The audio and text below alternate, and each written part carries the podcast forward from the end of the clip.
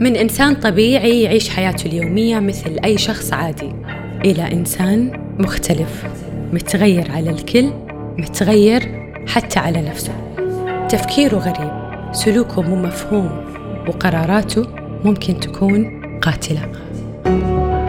في هذا البودكاست راح نتكلم عن الأمراض النفسية اللي تصيبنا تاريخها تشخيصها علاجها وتعاملنا معها ومع الأشخاص المصابين فيها. بودكاست هذا مو أنا من روتانا اف ام معاي أنا هيفا حسن. حياكم الله مستمعينا مستمعين بودكاست هذا مو أنا. شكرا لكل من استمع لنا في حلقاتنا السابقة ولا تنسون الاشتراك في البودكاست عشان يوصلكم حلقاتنا أول ما تنزل على منصاتنا في البودكاست. وكمان تقدرون تتابعونا على مواقع التواصل الاجتماعي من خلال حسابنا الموحد روتانا اف ام بودكاست. في حلقتنا اليوم ضيفتنا الأستاذة فهدة باوزير أخصائي نفسي أول كلينيكي ومؤلفة كتاب نحو حياة إيجابية وإدارة الصدمات العاطفية. مساء الخير أستاذة فهدة مساء الفل هيفا. فهدة كذا اليوم آه، في عندنا أكثر من مواضيع ودنا نسولف عنها أو نسلط عليها الضوء. وخاطري نبدأ بموضوع الاكتئاب. أحيانا بعض الأشخاص لما يمر كذا بيوم صعب شوية أو مزاجه يكون متلخبط على طول يقول أنا مكتئب. لو تعطينا شوية تعريف عن الاكتئاب. غالبا الاكتئاب دائما عارفة أنه هو اضطراب مزاجي يسبب للأشخاص مشاعر الحزن فقدان المتعة ويفقدوا الاستمتاع بالأشياء اللي موجودة ويحسوا على طول بالحزن. يعني هذا تعريف مبسط للاكتئاب. ويفقد حتى العلاقات الاجتماعية التواصل مع الآخرين يصير على طول ما له خلق إنه يقابل أحد أو يشوف أحد أو حتى إنه يهتم آه، بملابسه بنظافته الشخصية أو الاهتمام باللي حوله. فنلاحظوا كثير إنه يصير منطوي ومنعزل. أوكي. وهل في مدة زمنية يعني يوم واحد بس أنا أحس بكل الأعراض؟ أصنف نفسي كمكتئب أو في فترة؟ لا تكون في فترة يعني آه، من أسبوعين وأكثر على الأقل أسبوعين تكون الأعراض موجودة عنده بشكل مستمر. بعدها آه، نبدأ نشخصه أنه اكتئاب. لكن الغالبية هي فهم يشخصوا نفسهم عن طريق آه، النت يقرأوا ويشخصوا أنفسهم أنه هم عندهم اكتئاب. لكن الاعتماد الأفضل يعني على تشخيص الطبيب النفسي.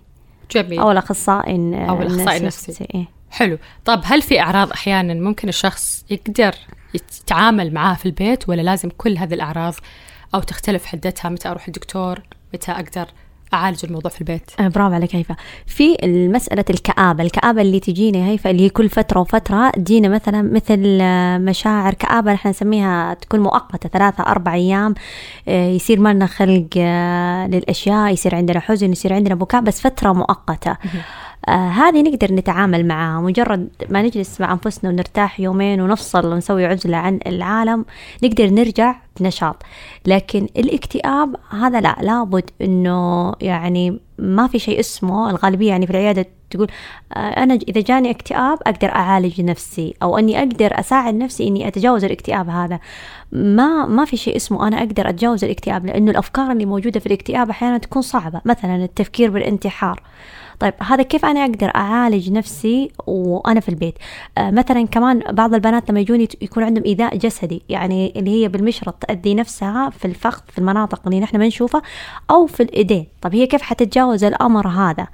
فهنا لابد إنه نحن نطلب المساعدة وهي تساعد نفسها لما تيجي صراحة للعيادة. حلو. واساسا فكرة إنه الشخص يحتاج مساعدة هذا بحد ذاته يعني نقطة ممتازة. وجميل إنه يروح لدكتور النفسي أو الأخصائي النفسي. إيه. طيب فهذا ودي أسألك عن الأسباب. البعض يقول أحيانا إنه هذا الشخص والله يعني في مثلا زي ما يقولون إنه ضعف إيمان أو يتهيأ له أو مكبر الأمور. إيش هي الأسباب الأساسية للاكتئاب؟ البعض يعتقد إنه طالما إنه عند الشخص عنده اكتئاب معناته إنه هو ضعيف إيمان. طيب الأشخاص اللي إيمانهم بالله كبير كمان عندهم وسواس قهري. يعني لا نربطها بمبدأ الدين لأنه نحن عندنا قيم ومبادئ ونحن عارفين الكلام هذا. لكن هذا مرض زيه زي أي يعني مرض آخر. فممكن إنه تكون اكتئاب الأعراض أسباب الاكتئاب ممكن إنه تكون نتيجة مثلا يا هيفا الشخص مر بظروف أو مشاكل لسنوات طويلة. يعني مشاكل البيت مثلا مستمرة لسنوات طويلة. طيب ممكن الشخص مر بصدمات آه وفاة انفصال آه آه مشاكل في الدراسة يعني هذه الأشياء الطبيعية المشاكل آه في العمل. طيب ممكن بعض الأشخاص آه مر بضغوط مستمرة يعني إجهاد مستمر ما قدر إنه يتكيف مع ظروفه ويقدر إنه يتكيف مع نفسه. طيب ممكن ظروف صحية أحيانا تسبب للشخص اكتئاب. فطبيعي نحن كبشر لابد إنه نحن شوية نكون يعني يعني نرفق على أنفسنا. صح. ما أدري ليش نحن قاسيين على أنفسنا. جد. يا هيفا بزيادة لدرجة إنه لا نبغى نطلب مساعدة ولا نبغى نفضفض الشخص يعني كويس. ولا نقدر حتى لو فضفضنا للصديقات مو أي أحد مو أي أحد اتفق معك بهالنقطة آه. وخصوصا بعض الأشخاص أحيانا يخاف يقول أنا متضايق عشان يعني لا يقولوا له بالعامية والله نفسية أنت نفسية فصار إيه. الشخص يخفي الحزن بس أحيانا لما يكون مبسوط يطلعها ويكون مستانس فاثنينهم مشاعر شلون تنصحين الشخص اللي يتصرف هالتصرف هذا؟ كأنك تقولي هي الأشخاص اللي دائما مرة مبسوطين ومرة يضحكون كأنهم يخفون حزنهم وراء الضحك الهستيري والجنان شوية. آه ما يمنع بس أنا دائما أفضل إنه قد ما نقدر ليش نحن نريح أنفسنا؟ يعني ليش ما نستخدم آه أسلوب الفضفضة؟ ليش ما نستخدم أسلوب الكتابة؟ ليش ما أستخدم شخص مختص يكون معايا على طول بحيث إنه لو تعرضت لأي مشكلة ألقى شخص يساعدني يوجهني. يعني هيفا بدل ما أغلط أشياء كثيرة وأمر في مراحل كثيرة أنا كذا اختصرت على نفسي. صح. يعني آه، يعني أنا أقول دائما آه، اللي يجوا للعيادة أقول يا الله أنت جالسة في مكاني؟ يعني يعني هي جالسة في مكانها يا هيفا. أقول أنا أتمنى أني أجلس جلستك أنت. الاختيار صعب. أقول أنت يعني يعني عرفتي كيف تختاري مين اللي حيهتم فيك ومين اللي حيرعاك فالاختيار مرة صعب.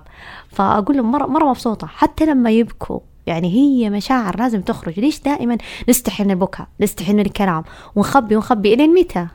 صح أتفق معاكي إلين متى؟ طيب وبخصوص كمان العلاج يعني هل تحسين إنه العلاج أو يعني من وجهة نظرك أكيد كخبرتك وكل هذا السنين هل هو العلاج واحد؟ أو في مثلا أحيانا الأشخاص إنه العلاج بالحوار بالكلام ولا على طول في بعض الحالات إنه لا لازم أدوية و... يختلف على حسب درجة مثلا الاكتئاب. آه، بعضهم بس يحتاج علاج معرفي سلوكي اللي هي بالحوار والكلام والجلسات جلسات الاسترخاء وبعضهم يحتاج إلى دواء وبعضهم يحتاج الاثنين مع بعض. آه، دائما نحن نقرر في الشيء اللي في مصلحة البيشنت أكثر. آه يعني من مصلحتنا إحنا ما ننظر لأنه لابد إنه يكون في أمانة. طالما إنه العميل دخل لعندنا لازم يكون في أمانة. فأحيانا يعني نجلس الجلسة الأولى والثانية والثالثة وبعدين نشوف إذا كان في تحسن بسيط أو ما في نبدأ بالأشياء الثانية. فدائما أحب انه هم يشاركوني مثلا إذا ما كانوا مقتنعين مثلا في الأدوية أو ما هي مقتنعة أو تبغى صورة كاملة عن الجلسات إنه الفنيات كاملة فأقول له شوفي الجلسة الأولى شوفي الثانية شوفي الثالثة حتلاحظين مدى التحسن بالتدريج. لكن مشكلة الناس يا هايفة مستعجلين على التحسن. وما يسووا ما ينفذوا شيء زي السحر على طول كذا بسرعة. ما يجي زي السحر لأن هي يعني محتاجين وقت عشان إحنا نتجاوز الصدمات هذه أو الماضي المتراكم عندهم السنوات محتاجين وقت يا هيفا. جميل. طيب هل ممكن أحيانا وظائف الشخص وظيفته آه، أو زي ما يسمونها الاحتراق الوظيفي ممكن إنها تسبب للاكتئاب؟ طبعا آه، دائما اللي معروف إنه الأخصائي النفسي أو الطبيب إنه بعد ثمانية سنوات آه، من الخبرة ممكن إنه يدخل في حالة اكتئاب تمام؟ لكن أنا أجد إنه صح نمل. نوصل مرحلة الملل أحيانا نوصل لمرحلة أنه يعني هي كلها طاقات سلبية راح نستقبلها يوميا آه اختلاف الشخصيات اختلاف الناس اختلاف الثقافات يكون متعب لنا. لكن آه حيوصل آه ممكن يوصل. لكن إذا هو اهتم بصحته النفسية كمعالج اهتم بالأشياء اللي تخفف عنه ابتعد عن الضغوط يعني كمان صعب كمعالج نفسي. طبيعي يكون عنده ضغوط في البيت ومسؤوليات والتزامات غير العيادة. إذا كان هو معالج ذكي حيهتم بمشاعر هو. حيس... مثلا حيمارس الرياضة حيمارس اليوغا آه، حيحاول حيكون مرن أكثر في التعامل مع مشاعره وحيكون مرن آه، إنه كيف يفرغ آه، الطاقات السلبية اللي تجيه يوميا. فأنا أشوفها أنها هي يعني شطارة المعالج ومرونته وتكيفه مع الأوضاع. فممكن إنه ما يصل ولو وصل للشيء هذا عادي. صح. يطلب المساعدة من طبيب نفسي من أخصائي. في النهاية نحن بشر مو ملائكة. فطبيعي. يعني نحزن نتأثر نبكي لبعض الحالات طبيعي. جميل. يعني إن شاء الله الله يعني يكون في عون كل أحد يمر في هذا المشاعر. ويخفف عنه. كمان فهدة بموضوع الاحتراق الوظيفي لو تعطينا كذا تعريف بسيط عن الموضوع ومو شرط كشخص ممارس صحي كأشخاص آخرين أحيانا تعبوا من دوامهم من بيئة عملهم مو قادرين يلاقون التقدير.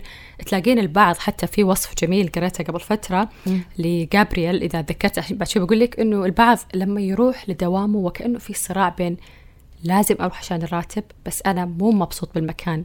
فتلاقينا طول الوقت يطالع الساعة متى راح أطلع؟ هل هذه الأشياء ممكن تأثر في نفسية الشخص؟ ممكن تأثر. علشان كذا أنا دايما أقول يعني آه، شباب والبنات يحاولوا إنهم يشتغلوا شغلة هي شغفهم.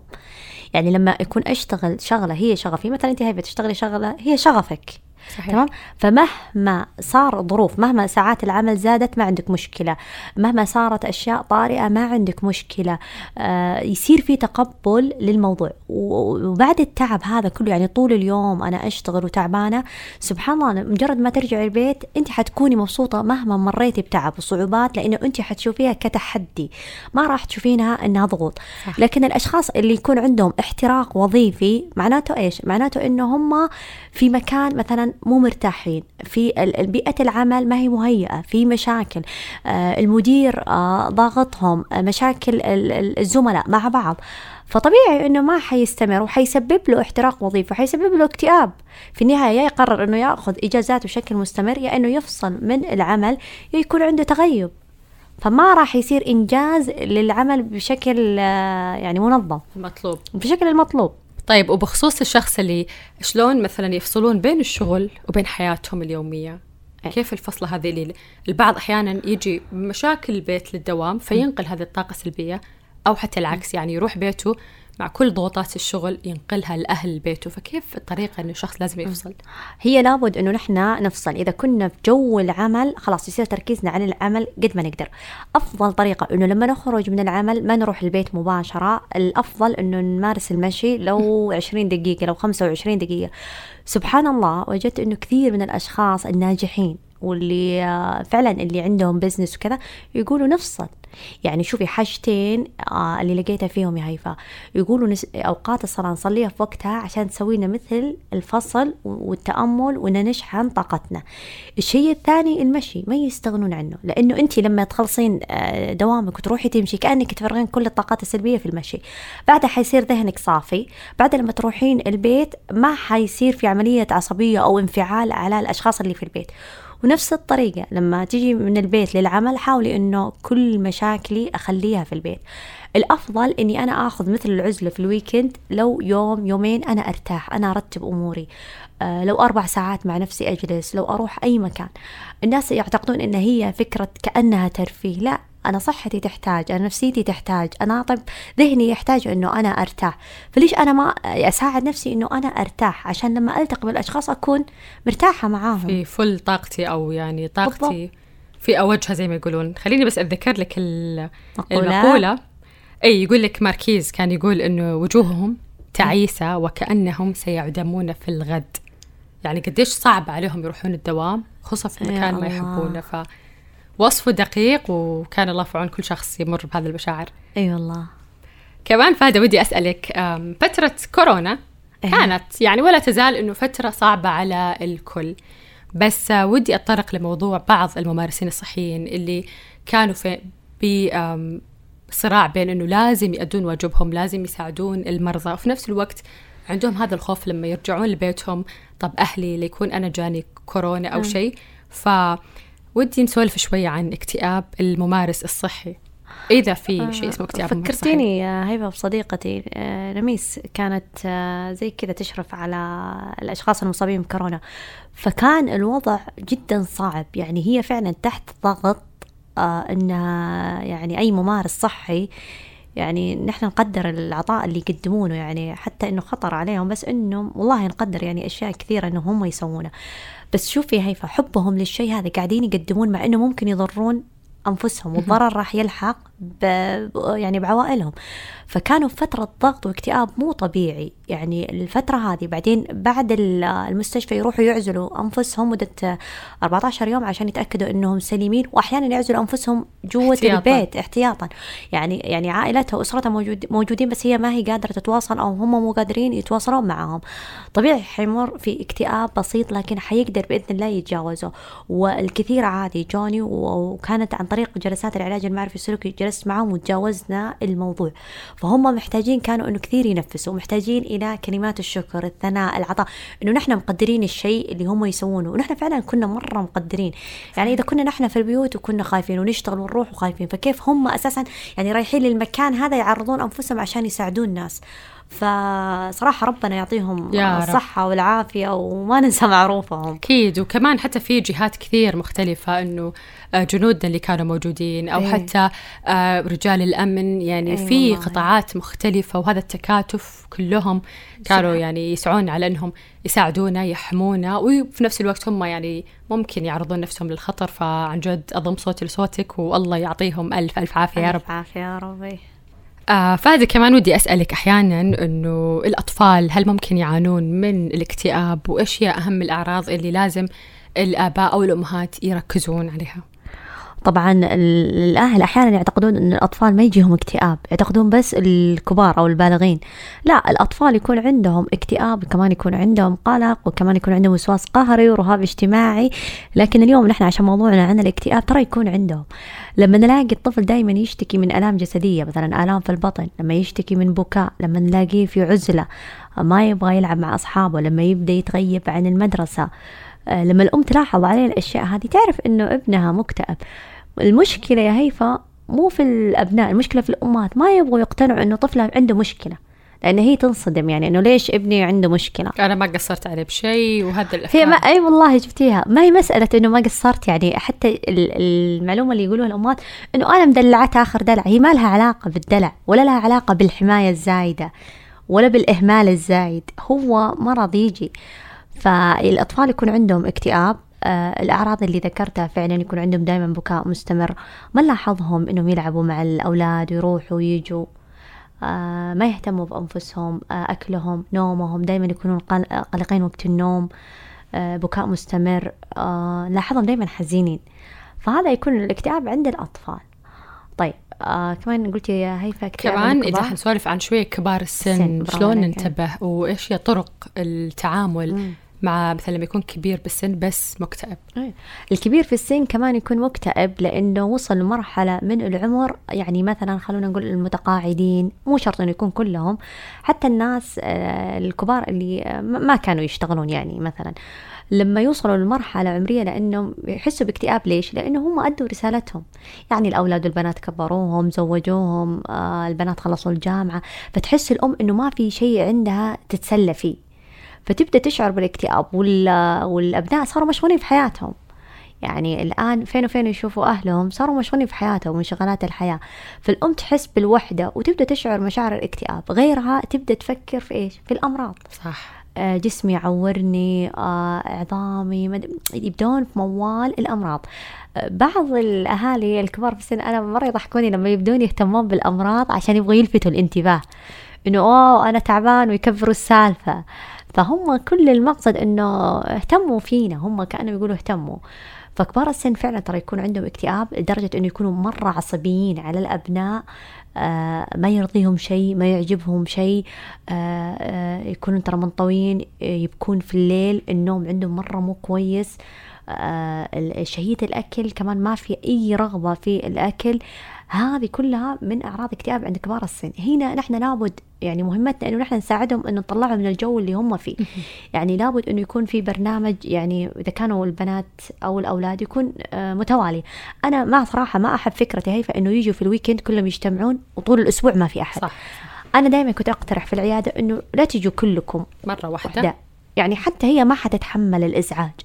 كل يوم تجي واحدة ساعة تجي تقعد عنده وتروح اليوم الثاني وهكذا صدقيني تصير نفسيتهم حلوة. أفضل من اللمة هذه مرة كلها. مرة واحدة وبعدين طول الأسبوع تنتظرهم صح؟ وحتى لما نيجي عند الأم المسألة إنه نحن نيجي والأولاد والإزعاج ويطولوا ما تتحمل يكسروا. هي ما تتحمل.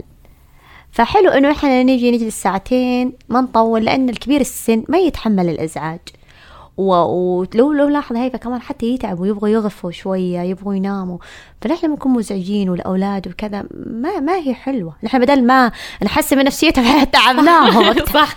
خليناهم يكتئبوا زياده اتفق معاكي. وبخصوص الأمراض فهد أحيانا دائما يجيني هذا التساؤل إنه لما يكون كبر السن ويشكون من أمراض كثيرة دائما أقول إنه أك- يمكن أكيد هو ما راح يشتكي من هذه الأمراض إلا لما يكون في أشياء فعلا توجعه. صح. بس في نفس الوقت البعض يقول لا هو يبغى اهتمام واتنشن ف إيه إذا كان فعلا عنده أمراض لابد إنه نحن نهتم بالأمراض اللي هو اللي موجودة عنده من ناحية استخدام الأدوية من ناحية المتابعة حلو. إذا كانت أشياء عضوية طيب إذا كانت أشياء نفسية آه كمان نتابع ونهتم أحيانا يصرفوا بعض الأدوية آه ل- للأشخاص الكبار في السن وأحيانا يحتاجوا جلسات علاج معرفي سلوكي ليش؟ لأن الأم يعني أحيانا تكون عندها مشاكل أو تكون عندها أشياء ما تقدر تقوله لبناتها تمام؟ وأحيانا هي فالبنات لما يجوا تشت- تشكي لأمها زوجي وعيالي وكذا فالأم تشيل همها. صح. فما ما يشتكوا صراحة لا تشتكوا عند أمهاتكم. يعني على قولهم لا تصيري بومة ولا تصير بومة عند أمك. يعني لا تتكلموا عند أمهاتكم بالأمراض وإيش صاير في الدنيا. معلش يا تقولوا كلام إيجابي يا تقولوا نكت يا تشوفوا فيلم كوميدي غير كذا لا تقولوا. والله أنا هيفا لما أروح عند أمي نفس الطريقة. الله يطول في عمرها ويحفظها يا رب. يعني هي كفاية اللي اللي موجود عندها يا أضحك يا أسولف يا أقول له شيء. أو أخبار مفرحة أخبار مفرحة وكذا. سبحان الله مودها يفوق تتغير وتضحك وكذا. لكن إنه أنا أجي أقول لها إيش صاير في الدنيا؟ هي ما تبغى هذا. هي. تبغى إيش الأشياء الحلوة اللي صارت فينا. أو لأن راح تشيل يعني الأم أساسا تشيل هم عيالها يعني الدبل الدبل حتى واحدة من الأشياء هي ف يعني أمي ما تأكل الكيكة أوكي. عشان عندها السكر. الله يحفظها يا رب فوالله هي فمجرد إني أجيبها وأحطها حتى لو هي ما تأكل تنبسط. خلاص المهم إنها تشوف الكيكة. وريحه كلت ما القهوة. اي سبحان الله. فهذه الأشياء البسيطة تأثر يعني نحن نستمتع وهم موجودين. يعني أحيانا أفتح الأغاني عند أمي فهمتيني؟ آه هي تضحك. يعني هي ما تحب تسمع أغاني بس خليها تسمع اسمع يوم خلينا ننبسط خلينا نضحك. فلازم نحن مسؤولين إنه نحن نغير أجواء الكبير في السن هو ما يبغى هو في حالة اكتئاب يا هيفا. فنحن نسحبه من ال- ال- الدائرة اللي هو فيها لازم نحن نطلعه. آه، زي هيفا لما نحن نكون متضايقين. ما نحن نقدر اكلم صديقتي إنه أنا متضايقه أبغى أطلع لكن هم ما يطلبوا مساعدة. نحن نشوفهم نحن نطلعهم نحن نفرحهم بأبسط الأشياء. ترى ممكن الورد نجيب لهم نفرحهم أبسط الأشياء يا هيفا إيش الأم تحب نحن نحاول نسعدها جميل. وعن جزء ما أنت قلتي فهدة ودي بس كذا يعني أدعي لكل أمهاتنا الله يطول في أعمارهم ويحفظهم يا ربي آمين. ويرحم آه، كل من توفى منهم. يا رب. آمين آمين. فهدة كمان لو نروح كذا الموضوع طالما إحنا لسه في محور الاكتئاب هل تشوفين إنه آه، وسائل التواصل الاجتماعي لها دور أساسي في تفاقم المشكلة؟ إنه البعض أحيانا يشوف مثلا آه، البعض اللي يتابعونهم فيقارنون بين حياتهم وحياة الأشخاص اللي موجودين على السوشيال ميديا. والله يا هيفا فعلا ال social media خلت الناس يشعرون على طول إنه كل حاجة نقصتهم وما هي الحياة الواقعية الحقيقية يعني لو يعني هم يصوروا أجمل لحظاتهم. يعني اليوم 24 ساعة فهم قاعدوا يصوروا الدقائق اللي هم أساسا مستعدين للتصوير. يعني زي أنا وأنت الآن مستعدين لل- للقاء. فهم ما مو قاعدين يصورون الأشياء الحقيقية الواقعية. فهل يعقل إنه كل الناس حياتهم بنفس الطريقة؟ لا. حتى مسألة آه، آه، الرفاهية. الكماليات الأشياء هذه صرنا نحس كأنه نحن محتاجين كل الأشياء. إنه هذا ناقصني وهذا ناقصني لكن في الواقع ما في ولا حاجة ناقصتنا. بس هذا حيسبب اكتئاب لأنه حتصير مقارنات إنه فلانة عندها أنا ليش ما عندي؟ آه طيب هي اشترت طيب أنا ليش ما أشتري؟ طيب. فهذا يدخل الوحدة في اكتئاب مو يعني صراحة تكتئب فعلا. يعني ما راح تركز على أهدافها وخططها في الحياة الحقيقية راح تركز على الأشياء التافهة. آه، زيادة عن اللزوم. okay نحن نحط make up نشتري ونلبس لكن في حدود احتياجاتنا. لكن ها ال social media يعلمنا إنه زيادة عن اللزوم اهتمي. تفاصيل ال- الكوب وال- والصينية يا هيفا ما. وصلت للمرحلة هذه. خلاص. الشمعة اللي على الصبح والمزاج و... كل يوم كل يوم كل يوم كل يوم لا أنا على الأقل بسوي لي فطور حلو برواق يعني بعيش حياتي طبيعية. أنا كثير كنت أتمنى الجانب الآخر هيفا انه الناس ما تصور رفاهيه إنه الناس يعني بعض المشاعر يصوروا الحياة الحقيقية إنه نحن قد إيش فعلا نعاني. يعني أحيانا نمر بنفسية مو كويسة لكن والله نقوم نستحمى ونفطر ونروح شغلنا نبدأ حياتنا من جديد كأنه نحن نجاهد نفسنا أو نتحدى. ليش كل طبيعي حيسبب لهم اكتئاب مو يعني لدرجة هي ذكرتيني في عميلة جتني صار عندها فعلا اكتئاب من ال social media ال social media social media. ال social media. ف وصار لدرجة إنه عندها هوس. لدرجة كيف تتابع أكثر من آه، مشهور أو مشهورة وتسجل سنابات عشان ما يفوتها شيء. عشان لما ط... وسبعة كانوا مشاهير. وعشان لما تصحى ما يفوتها ولا لقطة بالسنابة طيب هل هذا مهم؟ لا. البنت كانت مرة كويسة وكانت تشتغل. قلت لها شغلك أهم من الأشياء هذه. السبع ساعات اللي تضيعينها في التسجيل ضيعيها على شغلك. أنت حتحققين مردود مالي. أنت يفيدك أكثر من أنك تسجلين. فصار عنده زي زي الهوس إنه ما أبغى يفوتني شيء. فطبيعي ال social media صراحة يسوي اكتئاب بشكل كبير لأنه قاعدين نركز على التفاهات. صح وقاعدين نركز على حياة أشخاص آخرين. يمكن قاعدين يتطورون يمكن قاعدين يسعون في حياتهم بس إحنا جالسين. بس هل هم ما يعانون يا هيفا؟ لا طبعا. أكيد كلنا عنده مشاكله. بس ما في أحد حيتكلم حيقول. لا حيظهروا إنه أوه نحن مرة كويسين. والأمور تمام. تمام. حلو.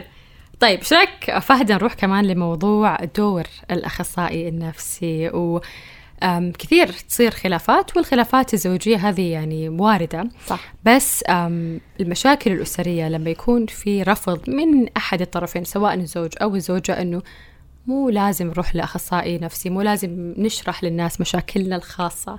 إيش ردة الفعل المناسبة لما يرفض أحد الطرفين المساعدة؟ آه، دائما المشاكل الزوجية لما يجوا للعيادة النفسية يعتقدوا إنه لازم يروحوا عند آه، يعني استشاري زوجي تمام؟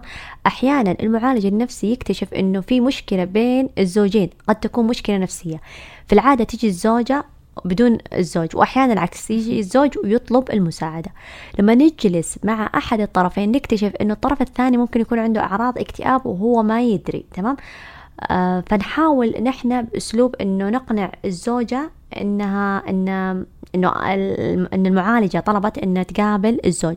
فلما يجي الزوج للعيادة أحيانا نحاول إنه نبين له إنه أساسا سبب المشكلة اللي بينكم بسبب الاكتئاب اللي أنتم مريتوا فيه. والمشاكل الزوجية هذه عادي إنها تنحل في العيادة. وما في مانع إنه أنتم تتكلموا عن مشاكلكم لأنه أساسا نحن شفنا مشاكل زوجية كثير. نختصر أشياء ونساعدهم في أشياء ونوصل المفاهيم بطريقة أسهل. فكثير من الأزواج لما جو آه، للعيادة فعلا اختصرنا. بكل بساطة أقول لها أنت إيش إيش طلباتك؟ أو إيش الأشياء اللي تبغينها منه؟ وهو أقول له إيش الطلبات؟ ونحاول إنه نقرب وجهات النظر. لدرجة هاي فلما يجوا يكونوا يبكوا زعلانين وما يبغوا يتكلموا لما بعدين نوصل لمرحلة يضحكوا أو يعني إنه آه، بس كذا الموضوع. قلت أيوة هي مشاعر الحزن أو الزعل اللي جواتنا ما تخلينا نوصل لمرحلة التفاهم. فمرة حلو لما يكون في عنصر محايد ترى يساعدنا إنه نحن نرتاح. لا لا لأنه الزوج ما راح يقبل من الزوجة كلام مباشر والزوجة ما راح تقبل نصائح أو توجيهات لأنه فيها لوم. صح. إنه أنت السبب ويقول أنت السبب. آه، فأنا بس أترجم أنا دائما أقول لهم إني أترجم المشاعر اللي بينكم. ما أدري شلون يترجم العربي للعربي بس إني أترجمها. إي لأنه يكون خلاص يسمعون من طرف محايد وفي نفس الوقت طرف يعني في هذا الثقة إنه مشاكلكم ترى ما راح تطلع. بالضبط ف... ما راح تطلع. يعني حتى أنا هدفي إيش؟ هدفي إنهم يعني يكون البعض إنهم يستمروا مع بعض. طيب هي نفس الأشخاص غير المشكلات الزوجية اللي منفصلين يعني ياما حالات يعني رجعناهم البعض تواصل مبادرة. ياما حالات رجعناهم البعض يا هيفا يعني رجعت تواصلت مع الزوجة مع الزوج أقنعتهم بأسلوب محايد. وأنا مرة أشكر ال ال يعني الزوجات لما أتصل عليها أو الزوج إنه إنه يتواصل. يعني دائما كنت أقول أوه لا تجي ردة فعل مو كويسة. بس الحمد لله. يعني حاجة إيجابية مرة حلوة. جميل. فما ما يصير في بالنا إنه إذا في عندنا مشاكل زوجية إنه ما يكون ممكن يكون عندنا أي أحد أي شيء من الاضطرابات النفسية. ترى ممكن يكون اكتئاب ترى ممكن يكون عصبية انفعال. بعض الأزواج لما يعصب يضرب يكسر الأشياء أحيانا الزوجة.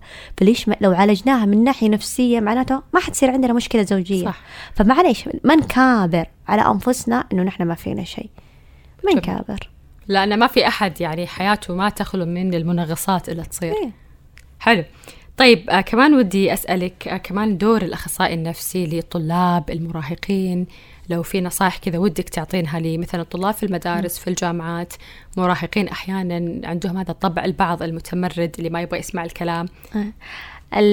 المراهقين في المرحلة العمرية هذه الرسالة بوصلها لهم هم وطلاب الجامعة. لو حسوا بأي آه، أعراض اكتئاب من الأشياء اللي أنا ذكرتها أو حسوا بأعراض آه، خلينا نقول رهاب اجتماعي أو قلق أو وسواس أيا كان. يروحوا يطلبوا مساعدة حتى لو كانوا أهلهم ما يدرون. الآن الدنيا تغيرت يقدروا باستشارة يقدروا آه، يجوا للعيادة فما في مشكلة. ولو جو آه راح نوقف معاهم وبطريقتنا راح نحاول إنه آه نكلم الأهل. ولو ما يبغوا الأهل يدرون ما عندنا أي مشكلة. يعني كل هدفنا إنه راحتهم. طيب حتى الطلاب اللي في الجامعة ترى يمروا بضغوط مرة كثيرة آه لدرجة انه يوقفوا الجامعة أو يعني يكنسلوا دراسة أو يعتذروا عن الدراسة أو يأجلوها. لو تعالجوا خلال شهر شهرين ما راح يصير كل التأجيل هذا. فمرة أنا يهمني إنهم يطلبوا مساعدة حتى لو كانوا الأهل ما يدروا نحن مو قاعدين نسوي شيء غلط نحن قاعدين نساعدهم إنهم يتجاوزوا المرحلة اللي هم فيها. فكثير من البنات لما تيجي تجي مع صديقتها يعني هي حلو. اللي جابتها أو صديقه هو اللي جابه. آه فمرة حلو إنه نحن نعرف إذا مرينا بأي ضغط صراحة لا تسكتوا على أنفسكم. ليش تسكتوا سنوات وبعدين تجي أنا تعبت؟ طب لا تسكتوا من البداية. فليش نتعب أنفسنا أكثر؟ صح وتراكمات تراكمات آخر شيء تخلي الشخص إيه. ينفجر من موقف يمكن يكون أي. بسيط بس خلفه يعني أشياء كثيرة. الصحة النفسية مرة مهمة. إذا أنا مرتاحة نفسيا حركز على دراستي. آه، حقدر آه، يعني أنجز أهدافي. إذا نفسيتي مو كويسة كيف حدرس؟ كيف حاشتغل كيف حقابل الناس؟ حيصير مرة مودي مو كويس. فمرة مهم إنه نحن ما نتنازل إنه عن صحتنا النفسية لو مرينا في أي شيء ما فيها شيء. أسأل أشوف هل معي ولا ما معي؟ بس. جميل. طيب بخصوص كمان فهدة إنه بعض أحيانا الأشخاص عندهم إنه وده يروح لأخصائي نفسي وده يتعالج وعارف إنه لازم أروح آخذ أو أتلقى المساعدة. بس أحيانا يقولون إنه ترى الأسعار مبالغة يعني الجلسة مثلا تكون الأسعار جدا مبالغة على الأشخاص اللي ما عندهم هذه الإمكانيات. آه، طبعا نحن دائما نتعاون. يعني إذا كان آه، هو طالب إذا كان هو ما يقدر ونحن عارفين إنه فعلا إنه ما عنده القدرة المالية إنه هو يدفع آه، نتعاون. العافية حلو. أي يعني أنا من النوع اللي صراحة أتعاون كثير. ممكن إذا حسيت إنه فعلا هو صادق ممكن تكون مجانية. ممكن تكون ب يعني يخصموا على التكلفة. آه، لأنه شوف لو كانت مجانية تماما للأشخاص اللي عندهم قدرة يدفعوا وما يدفعوا صد صدقيني يا هيفا ما حيكون عندهم قيمة للكلام اللي أنا أقوله. يعني قبل شوي قاعدين نسولف يا هيفا؟ إنه لو كان مثلا آه، عندك عطرين حلو. جاتك جاك عطر آه واحد رخيص وواحد غالي أنت حتخافي أكثر شيء على العطر الغالي لأنه قيمته غالية. صح. فنفس الك... نفس الطريقة لما أنا أتكلم معهم إذا كان دفعوا قيمة الجلسة هي حتهتم بالكلام هي حتنفذ حتطبق الأشياء اللي أنا أطلبها منها. هذه شغلة. الشغلة الثانية أنا أتمنى أنه هم يقدرون أنه هذه يعني هذا عملنا. يعني نحن كمان عندنا التزامات عندنا مسؤوليات. يعني نحن مو عندنا وقت زايد عشان نحن نجي نجلس في العيادة. لا نحن نحب شغلنا صح؟ والله يا هيفا إنه أنا معطاء لدرجه يعني كبيرة. لكن كمان أحب إنه يحترمون. أنا عندي وقت أنا وقتي محدود يعني لأجل العيادة. طب أنا عندي التزامات. يعني أنا أتكلم باسم يعني كل المعالجين النفسيين. يعطيهم العافية إيه. فلابد إنه نحن الحياة أخذ وعطاء عشان يصير في توازن عشان نقدر نعطي عشان نقدر ناخذ. يعني أنا, أنا أي قيمة أو أي شيء ما راح أخذه إلا لما أدفع حقه يعني. احس بسعاده إني خذيت وعطيت إني توازنت. صح. فلا بد إنه نحن نقدر إنه كل الأشخاص عندهم التزامات عندهم أشياءهم. فهذا الشيء يعني مرة يريحنا ويسعدنا لكن اللي ما يقدر يقول أنا ما أقدر. آه، آه، أحتاج آه، خصم أحتاج كذا. يعني أنا الحمد لله بعض من الحالات اللي يجوني للعيادة الحمد لله إنهم صادقين. تقول تقول فدا أنا ما أقدر أدفع قيمة الجلسة اليوم لكن المرة المرة الجاية لما أجي حدفع قيمتها. يعني على ما ينزل راتبها. فصار في مصداقية وثقة بيننا. فاهمة عليك. وكمان يعني حلو فكرة إنه هذا المصداقية بينك وبين العملاء اللي يجون. أي. وفكرة كمان يعني الجلسات أحيانا يمكن شخص أول مرة يسمعنا وأول مرة وما عنده فكرة يروح أو ما عنده فكرة كيف يعني يحجز موعد مع أخصائي نفسي. هل الجلسات تتحدد من أول يوم؟ هل يعطي مثلا تدريبات عملية؟ لو يعني م. تشرحين للأشخاص اللي فاهمين إنه لا ترى ما يحتاج نروح لأخصائي نفسي. أقدر أسولف مع صديقتي أقدر أسولف مع م. أختي مثلا. سؤالك كويس يا هيفا فعلا. الغالبية عندهم تخوف إنه آه، ليش أروح عيادة؟ هي مسألة العيادة تخوف. آه بس آه اللي يعرفني ويعرف طريقتي وأسلوبي آه اعتبروها جلسة فضفضة. لا تعتقدوا إنه جايين أنتم عيادة وإنه شيء رسمي وإنه شغل رسمي وانه لا لا لا. تبغون تعتبروني صديقة لكم اعتبروني. ودائما كنت أقول جربوا جلسة واحدة. والله حتفرق 180 درجة. يا هيفا نحن في العيادة نستقبلهم أشغل البخور لهم أسوي أيه. لهم القهوة نأكل شوكليت نضحك ونسولف حتى أقول لهم لا تقولوا لي يعني دكتورة فهدة فهدة بس اعتبريني صديقة سولفي وخذي راحتك وشوفي كيف يفرق معك كل يعني كل رسالتي وهدفي هي فاني أوصل للناس إنه العيادة النفسية ما عاد شيء تخوف. وانت في المجال هذا هيفا وانت فاهمة الكلام اللي أنا قاعدة أقوله. صحيح. هدفنا إنه العيادة زيها زي أي شيء ثاني جلسة فضفضة.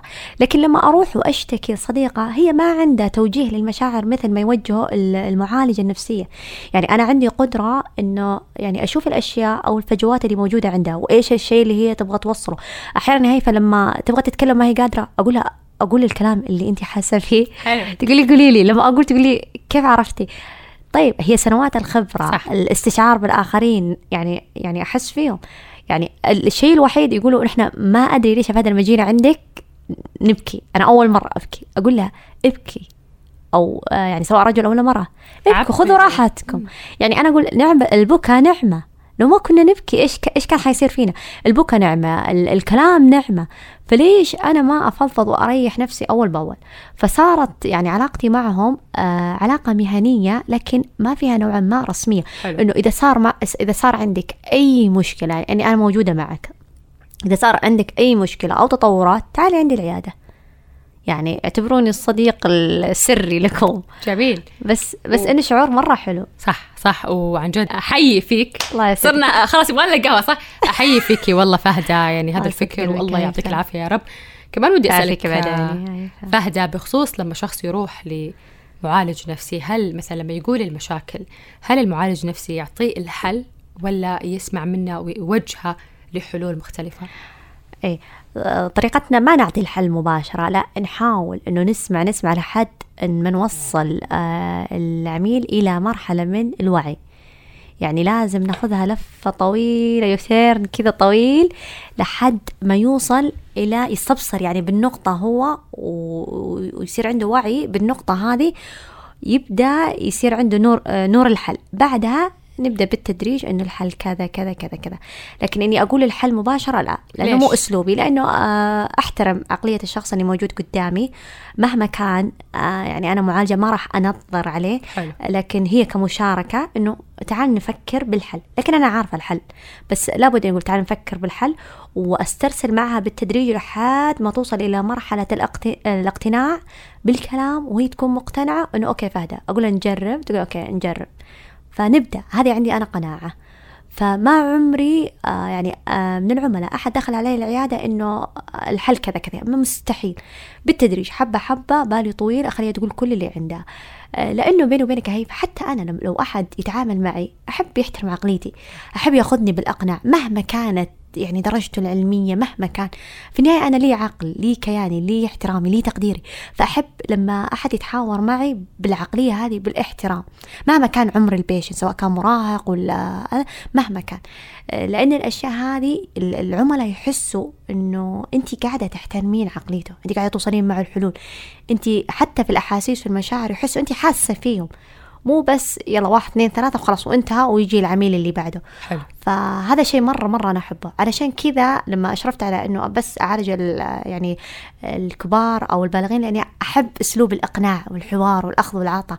ترى مع أنه متعب وياخذ وقت طويل م. بس أستمتع فيه. حلو. لأني يطورني يا هيفا وتستمتعين فيه وفي نفس الوقت يعني تشوفين يعني يعني أشخاص مختلفين إيه. كل فترة كذا يجيك مثلا عميل مختلف بقصة إيه. مختلفة هو شيء حلو إيه. وممتع وعجبني فكرة انك قلتي انه تبعدين يعني كل البعد عن التنظير لأن إيه. البعض أحيانا يقول لك والله الحل واحد اثنين ثلاثة عجبك ما عجبك خلاص لا لا ناخذ ونعطي حلو يعج- لازم يعجبنا كلنا سوا صح صح إنه يكون نصل كذا لنقطة جميلة آه. طيب فهد كمان بخصوص بعض الأشخاص اللي يبالغون شوية بموضوع الإيجابية إيه. المفرطة اللي أحيانا ترى يكون زعلان ومضايق وفي ظروف يقول لك لا, لا أنا سعيد لا أنا بخير أنا أستطيع عرفتي إيه. يردد هذه الأمور تحسين هذا شيء صحي ولا قاعد يعني يتهرب من أساس المشكلة هو قاعد يخفي لما نحن نمثل إنه نحن إيجابيين على طول أساسا كمنطق مستحيل. لكن إذا طوال الوقت أمثل إنه أنا إيجابية كأنه أهرب من الأشياء اللي متعبتني كأني ما أبغى أجلس مع نفسي وأواجه الأشياء. مثل هاي فلما الوحدة آه، تخرج كل يوم طلعات طلعات طلعات إيش معناته؟ هي هي ما عندها القدرة إنه تجلس مع نفسها وتهدى مع نفسها عشان هي ما تبغى تواجه المشاكل اللي موجودة عندها ما تبغى تفكر فيها. فمسألة إنه على طول أكون إيجابية بدون أنا ما أفرغ المشاعر الحزن اللي عندي أو أحل المشكلات اللي عندي أو أنظم الأمور اللي عندي معناته هروب. مستحيل إنه الإيجابية بالطريقة هذه. الإيجابية الطبيعية إنه الشخص يمر بتقلبات في المزاج. مرات أكون فرحانة مرات أكون زعلانة مرات أكون عصبية مرات أكون مضايقة هذه هذه الإيجابية الطبيعية. حتى علم النفس الإيجابي لما درسناه وتعلمناه مو معناته إنه على طول إنه أنا أعرف كيف أتعامل مع مشاعري أعرف كيف أتعامل مع أفكاري إنه تكون عندي المرونة انه كيف أتكيف مع مشاعري مو أهرب حلو. مو أهرب طلعات مو أهرب اتصالات مو أهرب مكالمات مو مو مو كله هروب لا لا أجلس أواجه نفسي متى يصير عندي القدرة أو الشطارة إنه أنا أجلس مع نفسي وأمسك قلم ورقة وأكلم نفسي إنه إيش المشكلة اللي عندك؟ إيش اللي مخوفك؟ إيش اللي موترك؟ طيب آه مين الشخص الصح اللي تجلسي معاه؟ طيب مين صديقتي اللي حتدعمني؟ مين الناس اللي حيدعموني؟ ولا مو ولا- معناته إني أنا أروح وأجلس مع ناس آه يحطموا فيني أو ناس يمدحوني لكن ما يكون في نقد بناء يطورني يعني عرفتي اللي أوه إنه أوكي انت مرة كويسة طيب فخورين فيكي ومبسوطة من لا هل في. تطوير؟ لا ما في يعني أحيانا هيفا جلسة واحدة تطلعي آه، تلتقي بصديقة مدة ساعة توصلي رسالة معينة انت تتعلميها مرة حلوة فأعرف أطلع أنا مع مين أجلس مع مين أنا أتكلم مع مين. يعني في النهاية كل الطرفين حيتعلموا رسائل لكن مسألة الهروب أنا صراحة ماني مع إني أكون مرة إيجابية على طول ولا أهرب من أشيائي. أجلس مع نفسي. حلو. وأواجه المشاكل وأحلها واحدة بواحدة. أحلها. في بعض المشاكل هي مسألة وقت. أخليها. أوكي مسألة وقت. لكن أسوي الخطوات اللي أنا أقدر عليها وأخليها. هي كذا مسألة وقت تحتاج وقت عبال يعني ما تنتهي المشكلة. جميل. إيه، فنصبر عليها. اصبر عليها. وعلى طاري الإيجابية فهدى يعني أنا ودي بس كذا يعني لو نتطرق لموضوع الغضب الإيجابي كيف نخلي الغضب الإيجابي؟ وحتى قرأتها لك بالكتاب إيه، بعد هيفا. بعض الأشخاص أحيانا في بيننا زعل خلاص والله ما راح نكلم بعض ما راح نسأل عن بعض ولا شيء لين ما تنحل المشكلة. إيه. هل هذا الشيء صح ولا شلون نخلي الغضب إيجابي؟ نخلي الغضب إيجابي كل يعني أوكي نحن عارفين إنه نحن اثنين زعلانين من بعض تمام؟ لكن نخلي روتين اليوم يمشي. يعني آه يبقى نفس الروتين. يعني بعض الزوجات إذا زعلت ما عاد تطبخ. لا خلي الروتين يمشي. آه يمشي روتين يومنا بشكل طبيعي. آه أجيب له القهوة أجلس أتكلم بشكل طبيعي. طيب الشخص أحيانا لما يغضب معناته يكون آه يبغى يتكلم كثير بس وقتها ما ينفع. نهدي الأمور ال- الغضب الإيجابي بمعنى إنه أنا أجلس مع الشخص وأقول له يعني إنه أنا حابة إني أنا أسمع منك. أو إنه أنا فرضا وقتها لما عصبت عليك أو تلفظت بكلمات ما كنت أقصد إني أنا أجرحك يعني أعتذر بأسلوب لائق وأقول له أنا الآن مستعدة إني أسمع لك فقول لي إيش اللي مزعلك مني أو إيش الأشياء اللي أنا غلطت في حقك. أنا الآن مستعدة إني أنا أسمع. ولازم يكون نبرة الصوت هادئة وما يكون في اتهام. ولا لوم ذات ولا انت السبب أو انت اللي بديتي. لا لا لا. نجلس نسمع البعض كصديقين ونحاول إنه إحنا نساعد بعض إنه إحنا نحل المشكلة. مو مين اللي ينتصر على الثاني مو مين اللي آه، على قولهم لا آه، أنا حوريه. لا لا ما حد حيوري احد Yeah. شيء. فحلو إنه نحن بالطريقة هذه. غضب إيجابي. لو كان أنا عندي غضب فعلا احاول آه، عن طريق الرياضه البعض صارت آه، ال boxing يعني تنفس غضبها عن طريق ال boxing. آه، آه، أي أي رياضة السباحه المشي نحاول نفرغ طاقة الغضب السلبية هذه بعدها نجلس ونتفاهم. كمان هيفا مو لازم نفس اليوم. عادي نهدى يومين ثلاث أيام. حلو. أي بعدين نجلس نتفاهم. فاحيانا عجله بعض النساء إنه لازم تنحل المشكلة بسرعة. ما في شيء اسمه تنحل بسرعة. خلي يوم يومين ثلاث أيام الواحد يهدى يراجع نفسه. ما ندري الشخص إيش إيش الموقف اللي حصل له أو الضغوط اللي مر فيها خلال اليوم. يعني طبيعة الرجل اللهيفه ما حيتكلم نفس اليوم. لكن لما يلقى وقت لطيف حيقول ترى هذاك اليوم كان عندي كذا رجعت معصب. فعشان كذا أبديت هذا ردة فعل. مع إن حتى البعض يعني بعضهم عندهم سواء سيدات أو رجال إنه لا خلاص صارت مشكلة. الحين الحين نحلها. وزي ما انت قلتي أحيانا نبرة الصوت ردة الفعل اللوم كل هذه الأمور والله يعني راح تزود المشكلة ما راح تهديها ابدا. بالضبط. حلو.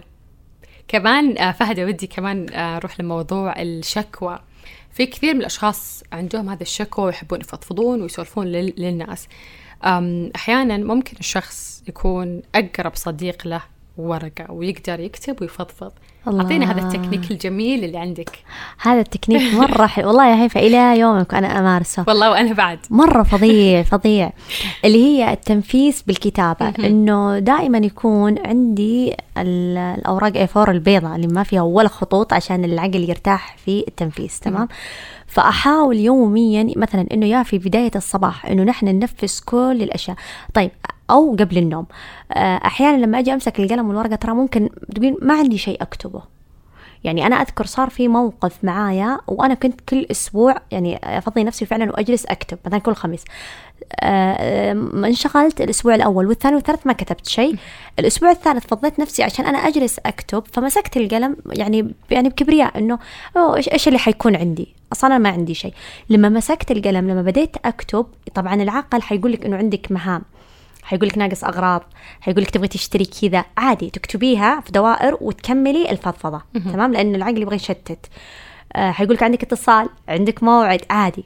وترجعي تكتبي تكتبي تكتبي. اكتشفت إنه أنا كتبت موقف حصل لي قبل ثلاثة أسابيع مع إنه الموقف عادي وما توقعت أساسا إنه أنا تأثرت من الموقف هذا أو تحسست.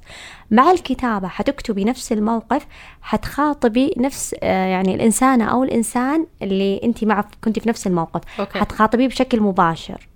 آه، حتفرغي كل المشاعر وبعدها حتقطع الورقة. مهما نقول إنه إحنا ما عندنا شيء سبحان الله مجرد ما نمسك القلم حنسترسل في الكتابة. طيب لو أنا استخدمت الطريقة هذه بشكل مستمر الكتابة والحوار تمام؟ كيف أنا حتكون مشاعري؟ حيكون عندي الخزان على قولهم إيش؟ بنك النرفزة. آه بنك الأغنية. اهدى يا بنك النرفزة اي ما حيصير البنك النرفزة حقنا فعلا مليان. حنفضي بنك النرفزة هذه ونحط أشياء مرة كويسة في البنك هذا.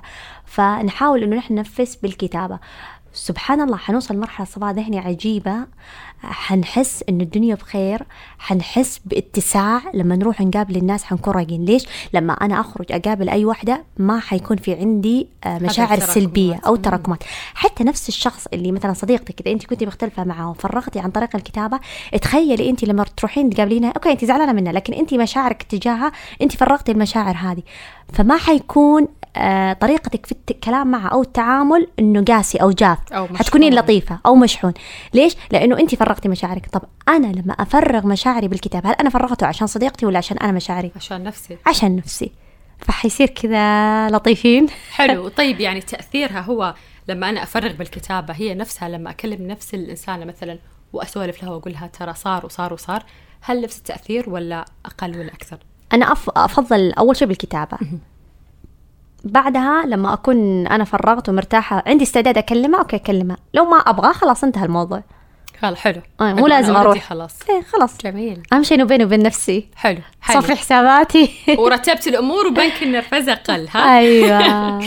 طيب فادي كمان أنا صراحة مرة مبسوطة بالحلقة اليوم وأحس كأني قاعدة أسولف مع صديقتي صدق. يا بعد عيني ودي كمان أسألك عن الكتابين اللي كتبتيهم. إيه. لو تعطينا كذا لمحة بسيطة عن أي أحد مستمعين حاب يقرأ عنها أو آه وده يعرف عنها أكثر.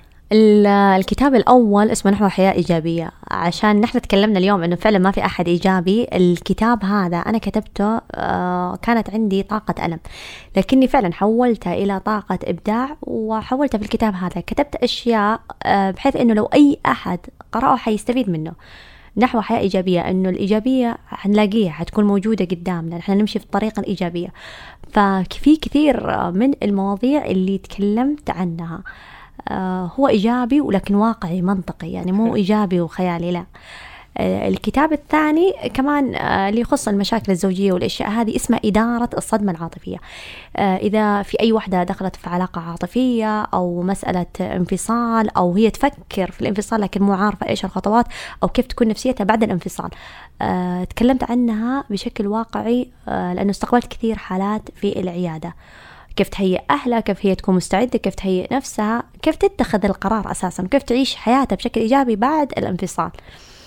آه هذول الكتابين الثالث قاعدة أشتغل عليه وأنا من النوع هيفا اللي أحب إني أنضج شوي شوي وأكتب وأنا ناضجة. حلو. ماني مستعجل على شيء. كل التوفيق لك وندري إنه راح يكون كتاب رائع وجميل. والله يا فهده من إيه. القلب لأن كل التكنيك اللي تقولينها وكل الطرق والوسائل اللي تقولها أشياء زي ما أنت قلتي واقعية. مو أشياء مثالية اللي لا تقدر وغصب لا لا لا. وحتى هي الأشياء اللي قاعدة أقولها حتى أنا أمارسها. مو بس قاعدة أقول ما, ما أمارس لأن أنا أحس بالشيء. يعني لابد إني أستشعر بالشيء عشان أعرف أوصلها. جميل. فهدة يعني فهدة باوزير انبسطت معك استمتعت. لو في كلمة كذا أخيرة ودك تقولينها لكل من يستمع لنا في بودكاست هذا مو أنا اليوم إيش راح تقولين؟ بودكاست هذا مو أنا مرة حلو وأنا مرة فخورة فيك يا هيفا آه يعني بإبداعك والجمال اللي أنت قاعدة تسوينه.